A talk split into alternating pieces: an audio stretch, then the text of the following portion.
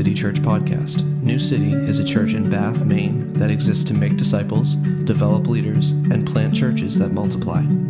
This week, Pastor Isaac Thibodeau is preaching through Daniel chapter 11, and the sermon title is Providence in the Kingdom of Men. We hope you are blessed by the message today. Well, it is a pleasure to uh, be with you, church. I'm very excited about this part of Scripture. We're in a series on the book of Daniel.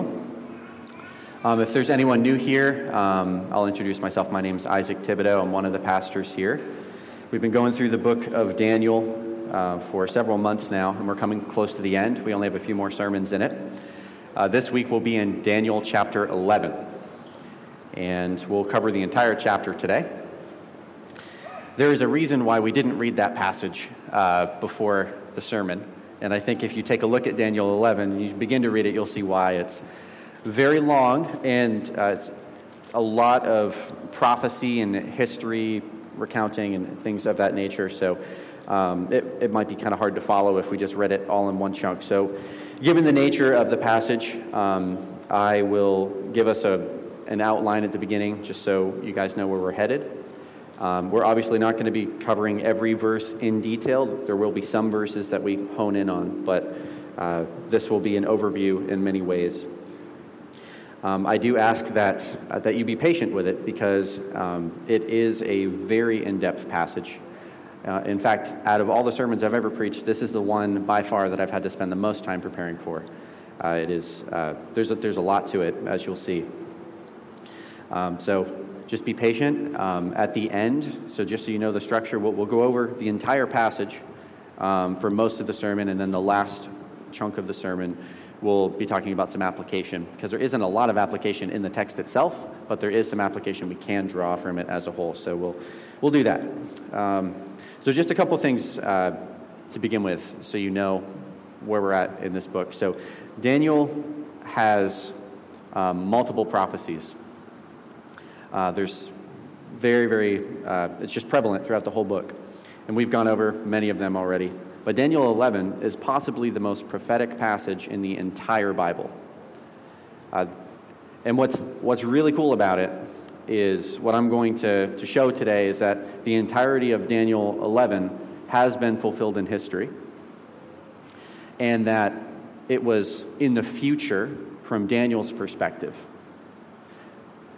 what's so interesting about this is this passage, um, this passage alone, for the most part, is one of the primary reasons why liberal scholars will say that the book of Daniel was written uh, later than it says it was. So Daniel lived around the in the Babylonian Empire the beginning of the Persian Empire. So that's like near 500 BC or so. So 500 years or so before Christ. Uh, liberal scholars will say it, it was closer to 100 to 200 years before Christ. And this passage is the primary reason because there are so many specific, detailed prophecies about kings and kingdoms and what they're going to do that is verified in history outside of the Bible that they're like, there's no way that this could actually have been written beforehand because they start with the assumption that prophecy is impossible, which is not a good, that's not a very fair and balanced way to, to start things. You shouldn't start with your conclusion you should look at the evidence first, and that's not what they're doing. They're looking, they're saying there's no way a miracle can happen, there's no way prophecy is possible, therefore, this, hap- this must have been written after the fact. And that's not a very good reason, I don't think. I think that's a very poor reason to date the book of Daniel um, earlier or later than it really was written. Um, so I, I, pray that this passage will be really encouraging to you. Um, it was to me. It's super cool. Um, there will be a lot of history, um, so I will try to keep it interesting and to the point. Um, you will need to follow along as best you can. I'm sorry I don't have a lot of slides, um, but, uh, but I pray that the Lord will use His word. This is His word, and it is profitable for teaching and correction and righteousness. Um, so I'm going to trust that and that it won't return empty. So, um, in this chapter as a whole, um, we will be discussing the kingdoms of Greece and Persia and possibly Rome we're going to see what is possibly the most wicked villain in all of Israel's history. We're going to see the person who desecrated the, the temple But most of all, we're going to see God's providential hand guiding the course of history and setting the stage for the Messiah. That's what Daniel 11 really does. So it's a very vital part of the Bible, even though it's one that's not often visited, because it does take us from Daniel to Christ. So, uh, without further ado, let's uh, go ahead and begin. So, I'll read the first couple verses of Daniel chapter 1. So, open your Bibles, Daniel chapter 11, verses 1 and 2. And as for me, in the first year of Darius the Mede, I stood up to confirm and strengthen him. Quote, And now I will show you the truth. Behold, three more kings shall arise in Persia, and a fourth shall be far richer than all of them. And when he has become strong through his riches, he shall stir up all against the kingdom of Greece. So here we see the beginning of this, we're, start, we're talking about the Persian Empire. And the Persian Empire is the one that conquered Babylon, existing in Daniel's lifetime. He started with Nebuchadnezzar of Babylon, lived through a couple Babylonian kings, and then they were overtaken by Persia. We've already seen that in Daniel before. So now there's a prophecy that there will be three more kings after this, of which Daniel did not see. Daniel did not live to see these, these kings that he's about to. Um, he doesn't specifically mention, but we'll know from history in a second. I'll show you who they are. But so keep in mind this, these first couple verses. It's talking about Persia, and literally the entire rest of the chapter, it's Greece, maybe possibly Rome at the end, which we'll, we'll touch on that possibility. But um, there are three Persian kings that will arise Cambyses, son of Cyrus, he reigned from 530 to 522. Smerdis Magus, he reigned in 522, had a very short reign. And then the third king is Darius, son of Hystaspes, and he reigned from 521 to 486. Then after that, there's a significant king. And we'll know him from, from uh, the rest of the Bible in a second here. It says in verse 2, the latter half, a fourth shall be richer than all of them. And when he has become strong through his riches, he shall stir up all against the kingdom of Greece. So, this, this king, you've probably heard of him, his name is Xerxes. How many of you have heard of King Xerxes before in history? Yeah, so pretty much all of us, yeah. This is also the same king and his son that are mentioned in the book of Esther. The same king. He goes by the name Ahasuerus. Same kingdom. and the reason he's met, so it's what's important to know, he's, he's the one that really initiated the invasion of, from Persia to Greece. There were conflicts before, but he's the one that started the first campaign. And that's why he's mentioned here, because what people misunderstand about this passage is it's clearly Xerxes being talked about, but there are other kings after Xerxes that existed. So this, this list isn't exhaustive. There is some sort of a gap, quote unquote, between verses 2 and 3 when it starts to talk about Greece. Um, that's, it's a natural gap because the reason Xerxes is being brought up is not because he was the last Persian king, but because he's the most significant Persian king for this part of the story, because he initiated the invasion of Greece from Persia. And it says he's going to stir up all against the kingdom of Greece. And this is exactly what we know from history. Xerxes gathered people from his entire empire, because remember, the Persian Empire was massive, like the entire ancient world at the time, mostly other than the Far East. And he gathered so, like thousands and thousands and thousands of troops, probably the largest army in the ancient world at that time. He gathered them all against the kingdom of Greece. And he ultimately lost. But they continued to have campaign after campaign and then we see in verse 3 Then a mighty king shall arise who shall rule with great dominion and do as he wills. So, right here, we now begin to see Greece come on the scene. And this is talking about no other than Alexander the Great. Alexander the Great. How many have heard of Alexander the Great before? A lot more than Xerxes, too. Yes, yes. He, was, he is known for being an incredibly um, brutal and fast acting king and emperor who conquered the ancient world in lightning speed. And He actually died at the age of 32 of an unknown disease. Many, many speculate that he had conquered so much that he just didn't know what else to do with his life, so he kind of he, he was depressed and he died by some sort of sickness because of that. Um, we're not sure about that, obviously. He, he didn't live to tell us why.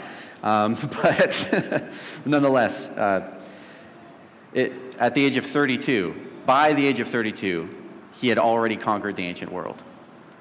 So that tells you how great this, this king was. So uh, remember, I, I, hope you guys have seen this so far. This is all future to Daniel. So Daniel is prophesying this. So, so, so far, these are things we're able to confirm in history and see, which is awesome.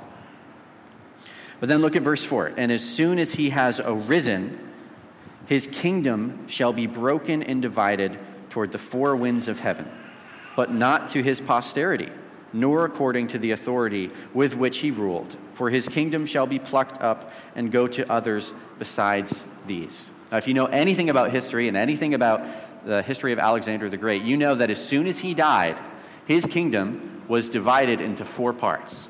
It was divided from the east, west, north, and south. The north was Syria, south was the Egypt area, which those will be important later. But they weren't divided to his descendants. It was actually his four generals that got those kingdoms.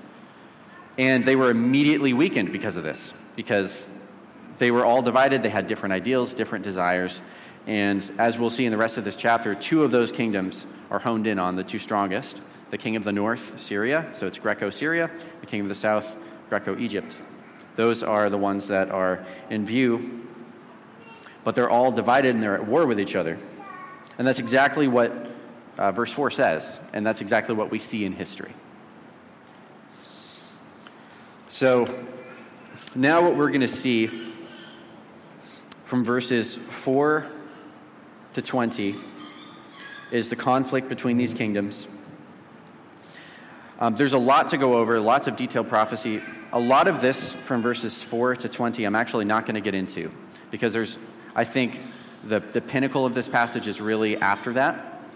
But I will just say that if you go back and read it, you'll see that there's lots of conflict between the north and the south, different kings at different times. This is over a period of several hundred years that is being prophesied between verses 4 and 20. And um, again, it's a lot to go over in a sermon, so I'm not going to get into that all that much, but feel free to read that on your own. But there's so many intricate fulfilled prophecies in here. It's, it's awesome. But the main thing to keep in mind is that it's a divided kingdom. And the king of the north is Syria, the king of the south is Egypt, okay?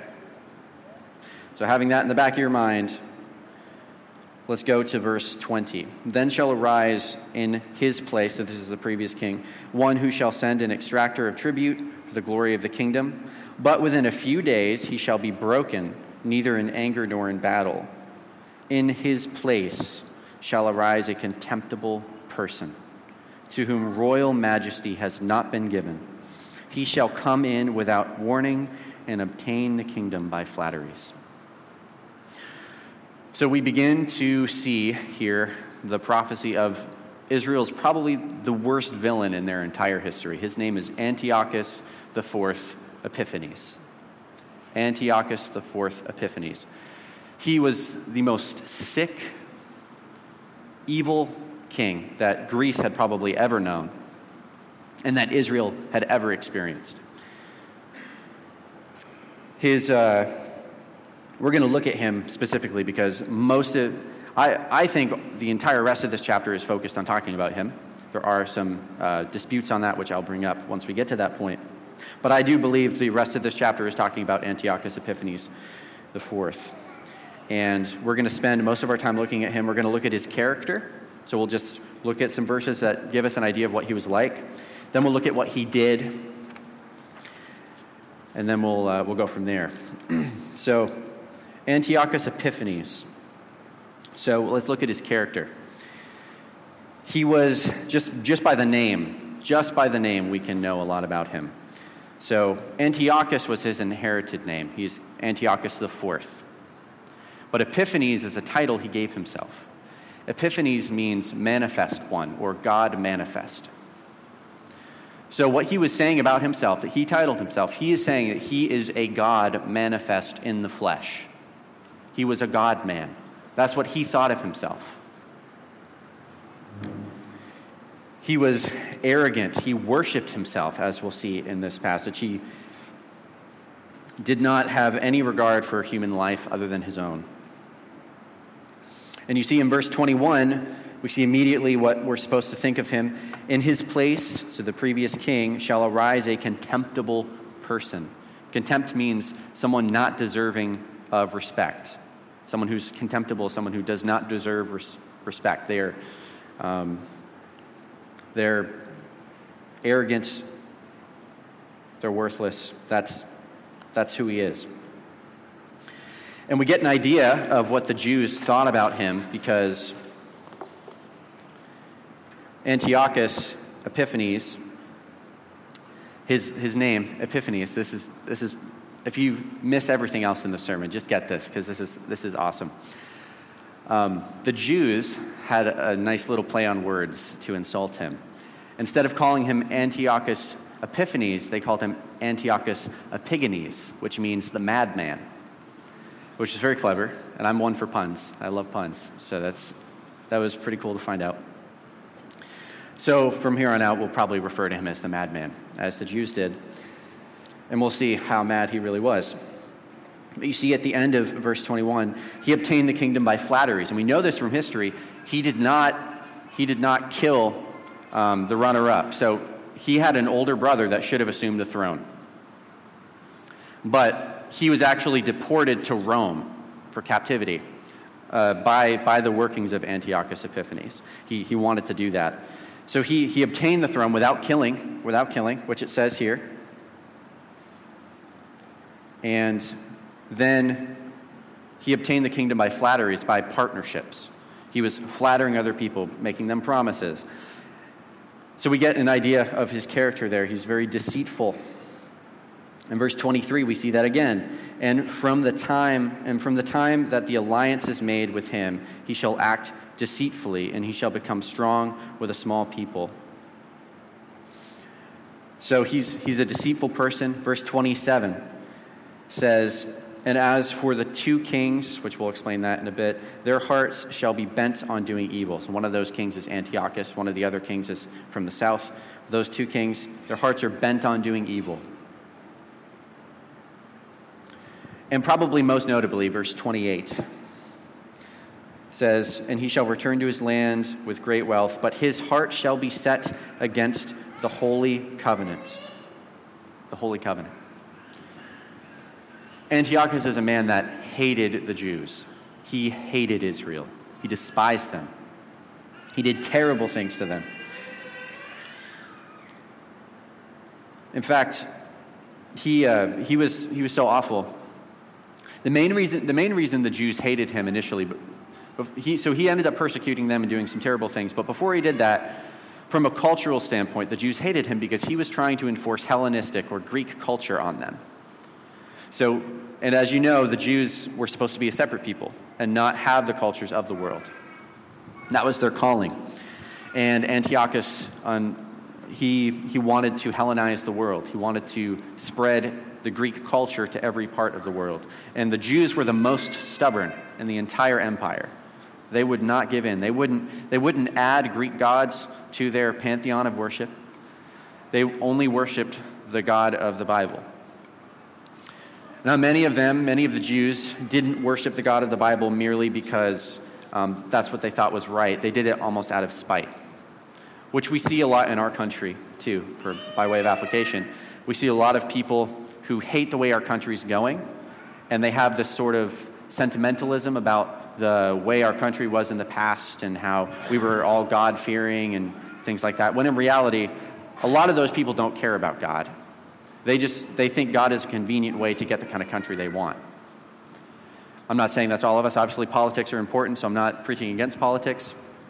But I am just saying be aware of that just because someone says God, guns, and country doesn't mean it's the God of the Bible, and it doesn't mean they really care about him. Um, although I do love my country and I do love guns. So I will say that. But nonetheless, uh, one significant thing that he did when it says he set his heart against the Holy Covenant, at this point in time in the text, he actually took the high priest Onias III, who is called the Prince of the Covenant in this passage. Um, Antiochus hated him and actually replaced him with another priest. So he came in, he did what he wasn't supposed to do. According to Jewish law, the priests are supposed to be ordained in a certain way. He said, I don't care. I'm removing him because I don't like him. I'm going to put someone in who will enforce Hellenistic culture. And that's what he did. So the Jews really hated him for that. But now, where we really see this pick up is when we look at his actions. So we've seen his character, and now we're going to see the flow of his actions and how sick of a man he was. So, verse 21, he stole the throne from his brother by sending him in exile to Rome. We know that from history. He didn't kill him, like the passage says. He didn't, didn't do it by way of violence. He had a very strong army that would destroy any in his path. That's what verse 22 tells us. Armies shall be utterly swept away before him and broken, even the prince of the covenant, which is Onias, and that would be the Jews. He was known for plundering everywhere he went. In verse 24, it tells us that without warning, he shall come into the richest parts of the province, which is the, the whole empire, the province that he is, well, the empire that he has, which is the northern part of the empire. So mainly Syria and the area north of Israel. And he shall do what neither his fathers nor his um, fathers' fathers have done, scattering among them plunder, spoils, and goods.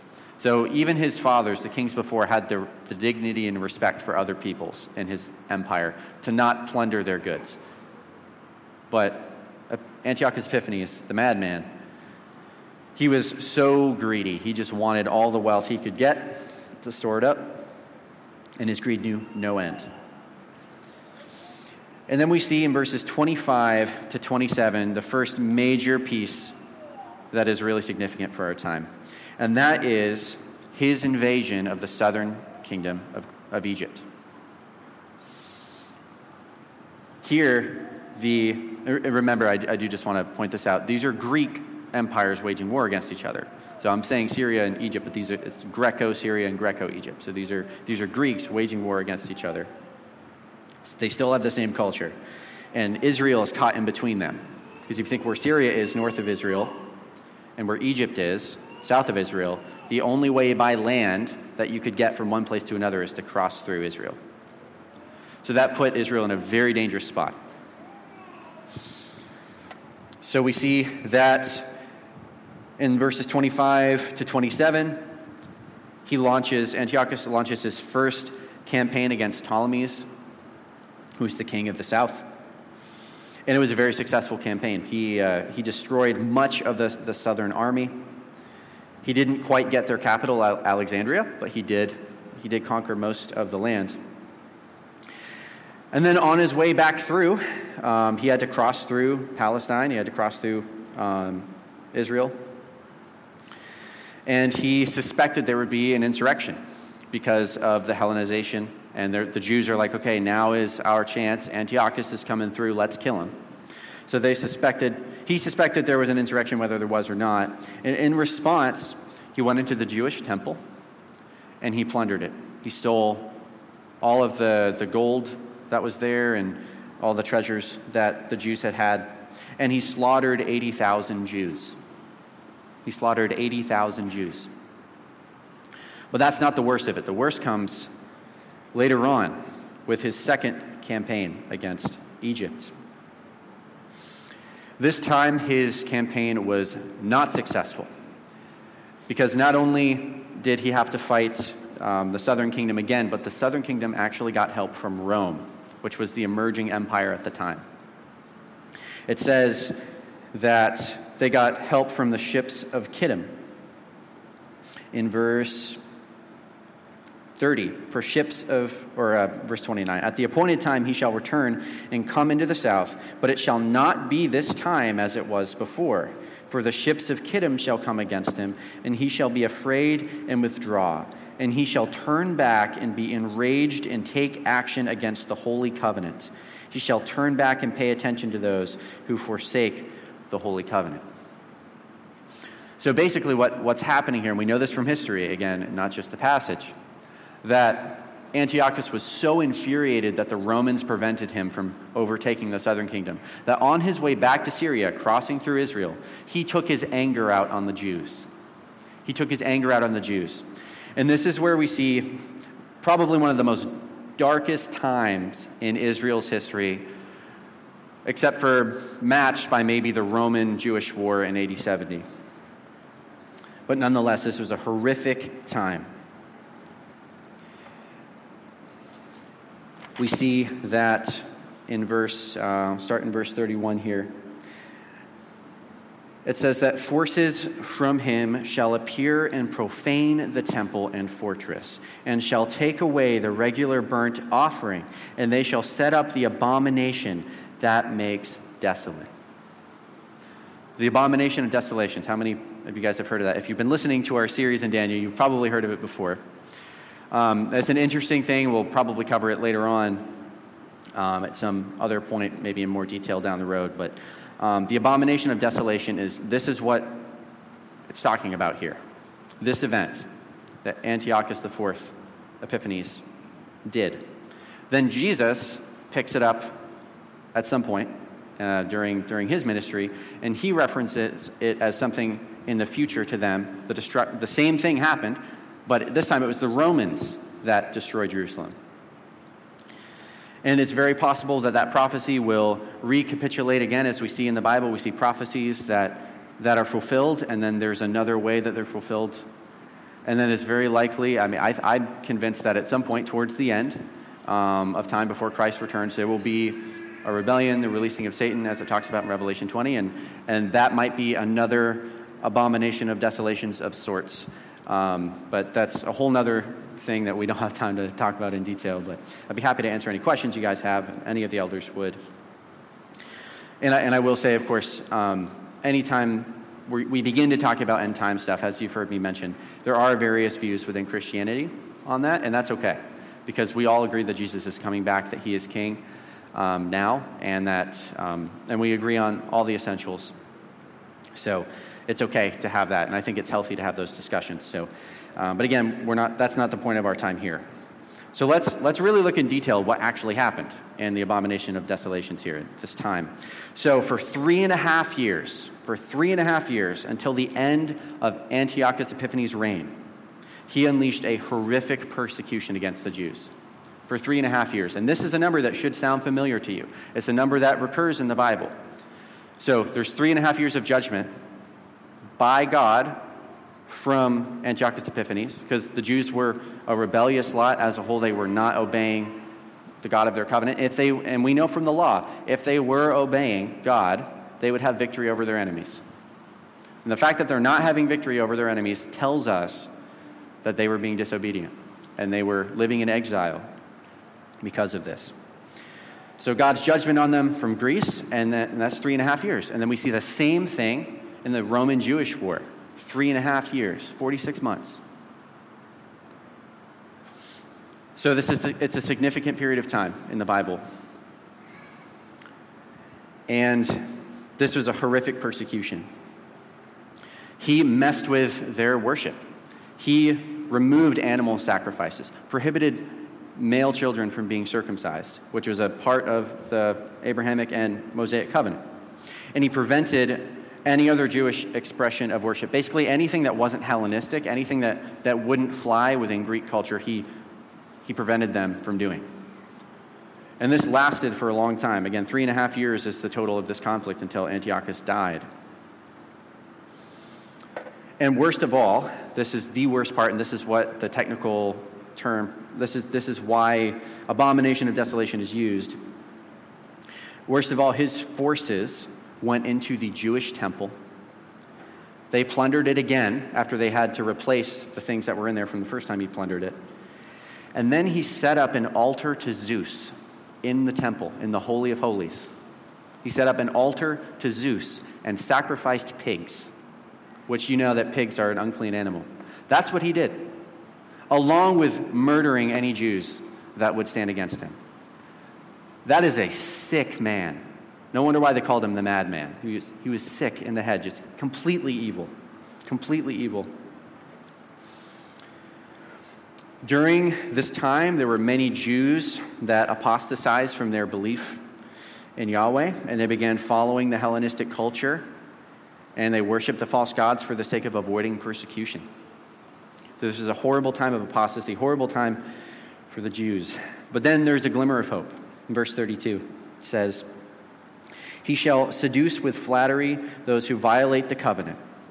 But the people who know their God shall stand firm and take action, and the wise among the people shall make many understand. Though for some days they shall stumble and fall and flame, uh, by sword and flame, by captivity and plunder. When they stumble, they shall receive a little help, and many shall join themselves to them with flattery, and some of the wise shall stumble, so that they may be refined, purified, and made white until the time of the end, for it still awaits the appointed time. So, what, what we're seeing here is what we know from history and other uh, writings in between the New Testament and the Old Testament, the uh, Apocrypha or the Deuterocanonical books particularly 1st and 2nd Maccabees, if you've ever heard of those books. They recount this story of this time period between um, uh, when, when the Greeks took over and up until the time of Christ. And this is what's referred to as the Maccabean Revolt or the Maccabean Rebellion, which was a group of Jews that came in uh, to uh, a group of Jews that got together and they revolted against the Greek Empire and they won. They actually were successful for a very long period of time, um, up until the time of the Romans, and the Romans squashed that. What's interesting is there was a um, the line of kings that was established by the Maccabean revolt is actually the same line of kings that Herod came from. Herod the Great, Herod, uh, all, all, those Herods, um, those the same line of kings. So this is how that office came into power. But what's really important to know is that what was prophesied is this event and that there would be people who were faithful to God and to his law until the point of death, knowing that God would be glorified and would reward them eternally for their faithfulness. That's what we see. They, were, they rebelled against the, um, the evil and the atrocities that were happening. And that, and that should give us some sort of uh, application. I mean, uh, we're not called to violence as Christians, but we are called to stand up against evil. The way we do that depends on the situation, um, but, but as a whole, we need to remember that when evil things are happening, Christians shouldn't just stand by and let them happen. We should be prayerful, of course, and seek to obey as Christ did, seek to live the way Christ did. But we need to stand up against evil like he did, too.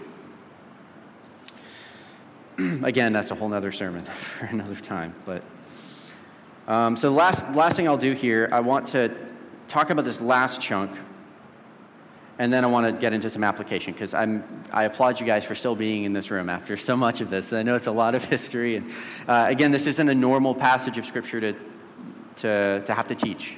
Um, there's a, there's a lot of history here and a lot of prophecy, um, but I do pray that that God will use it to encourage you. But there will be some good application at the end, I promise. So. So, verses 36 to 45, this is the last section, or really verses 36 to chapter 12, verse 3. This section is uh, debated amongst conservative Christians as to who it's talking about.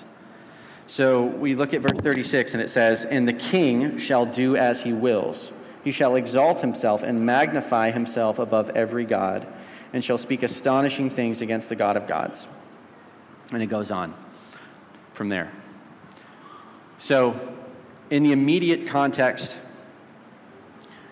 it's, it's a little tough to figure out who this is talking about because there's, there's three primary views um, about this, and I'll share those with you, and we'll briefly touch on them and then get to the application. So, the first view is that this king that begins to be talked about in verse 36 is still Antiochus IV Epiphanes. That is the view that I take, though with an open hand. I do take that view, and I'll give some reasons why. I do believe it's still talking about Antiochus um, the other, there's another view that says this king being referred to is a Roman emperor, possibly Julius Caesar. And a lot of what Julius did um, does come in line uh, with most of this, so that's also possible. And another view, um, which, is, which is also popular, is that this figure being talked about in verse 36 is a future to us Antichrist type figure or beast figure. And those three views are held within Christianity, again, and that's okay. That's okay. Um, I believe there is a right answer, and I believe we should try to figure that out. And I'm going to give some reasons why I think the way I do. But if you come away with a different conclusion, that's okay. We still agree on the gospel, we still agree on who the Lord is. Um, and if you want to talk about this over coffee, I would love to do that. So, but those are the three views: Antiochus, a Roman emperor, emperor, possibly Julius Caesar, or a future antichrist or beast figure.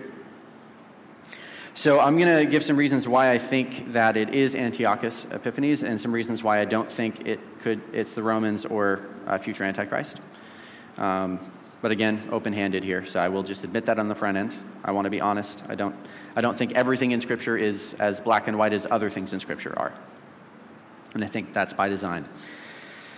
so, um, after much study, I find that options one, option one is the most plausible. Maybe option two, um, but I heavily lean towards option one, and the reason is it seems to me, um, as well as many other Christian scholars and commentators, that what we see in verses um, 36 to 12 3 is a recapitulation or restatement of verses 21 to 35, which is something common in Jewish literature. It's a, a recapitulation or, or resaying of the same thing to emphasize different, different parts. So it's still, it's almost like verses 21 and uh, 35 are in the left column, and verses 36 to 12.3 are in the right column. And there's parallels because they're the same figure. Uh, and that, that's my understanding of it. Um, and, and, another reason why I think uh, that is the case is because, um, oh, hang on, where's my thing? Sorry, I, this is also the longest notes I've ever brought. Uh, yeah, that's the, that's the old one. Yeah. Let's see.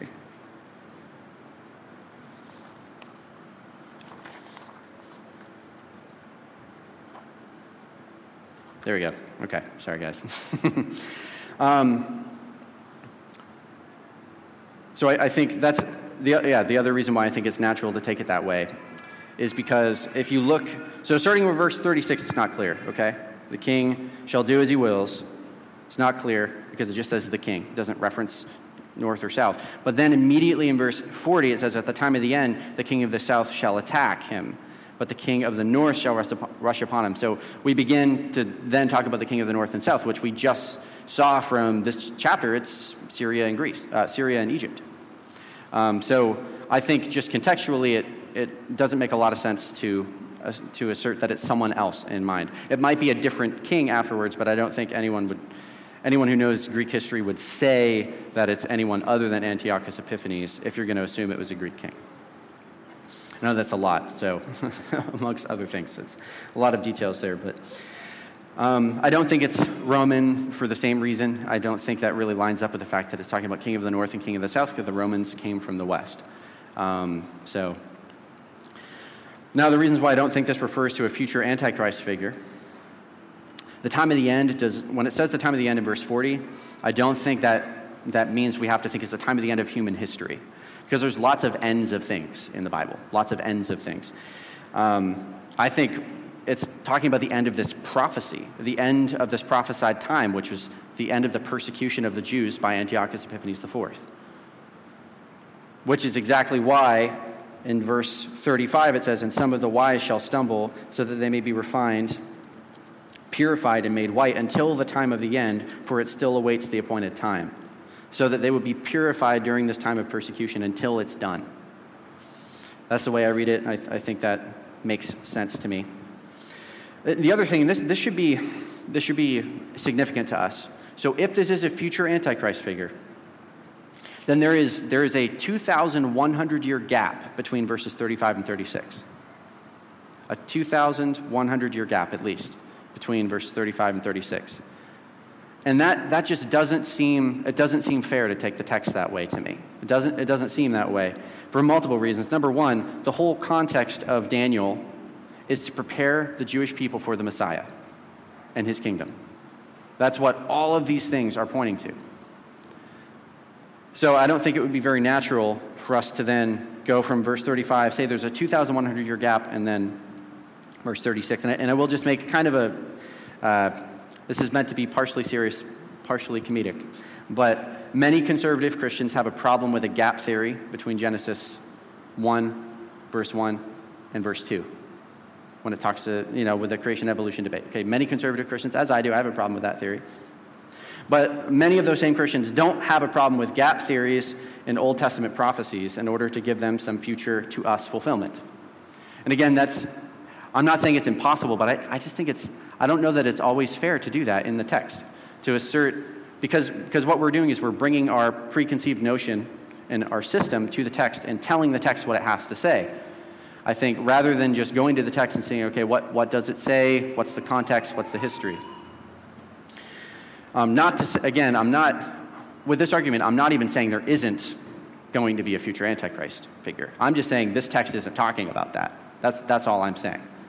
Um, whether there's a future figure or not, which I do think there is of some sort, um, that's not the point. The point is that this, this is just not what it's talking about. So you can use other passages to talk about the future Antichrist, but just not this one. Is that fair? Okay. um, so I want to just compare this to Jesus, and then we'll, we'll go into the rest of the application, then we'll be done. So most of the heavy stuff is out of the way. So thank you for staying through this long. So, regardless of your view on this passage, of who this is talking about, we know at least that first part is talking about Antiochus Epiphanes. And I want us to just compare him to Jesus for a second. So, Antiochus IV gave himself the title God Manifest. He gave himself that title. While Jesus did not exalt himself. Instead, God the Father gave him the name that is above every name. So, Antiochus has to exalt himself. Christ humbles himself and is exalted because of that. And then in the name, I mean, man, if this isn't a clear distinction, I don't know what is. Who is the true God man? It's not Antiochus Epiphanes, it's Jesus. Jesus is the true God man. He is, he is the true Epiphanes. He really is. He's the true manifest one. He really is. And Jesus does not conquer with violence, but with a holy love, with joy and peace from the gospel. Because he's so powerful, he doesn't have to use violence to persuade people to do what he wants. He's so powerful, he can change people's hearts by the mere sight of his glory, which is, makes him a king that is so worth worshiping. So, lastly, um, I don't even know if I talked about the title, but the title of the, the sermon was Providence in the Kingdoms of Men. So, now we're going to talk about the providence part. So, what is so cool is let's just look at this passage as a whole and where it fits in history. We see that this period of time, God was setting things up for Christ to come. He's setting the stage for Christ. Galatians 4 4 says, When the fullness of time had come, God sent forth his Son. When the fullness of time had come, when it was the right time, when it was the perfect time, God the Father sent the Son. And we know that because, just, so just think about this the, the, the Greek Empire, because of its spreading so widely and Hellenizing everything, so causing Greek culture and language to go everywhere, most, if not all, of the ancient world spoke Greek, at least as a second language. So that by the time of Christ, Christianity and the writings, so the Old Testament translated into Greek, and then the New Testament, which was originally written in Greek, could spread far and wide throughout the entire empire without a language barrier. There's no other time in human history where this would have been possible. No other time in human history where the entire, almost the entire ancient world spoke one language, at least as a second language. That was the perfect time for the gospel to the nations to come forth. The perfect time. And then, because of the Roman Empire, access to other countries was very easy especially to Roman citizens like Paul. And it was very safe because the Roman Empire, because of, in fact, the ancient world, most of the countries that were overtaken by Rome actually loved Rome because they brought peace.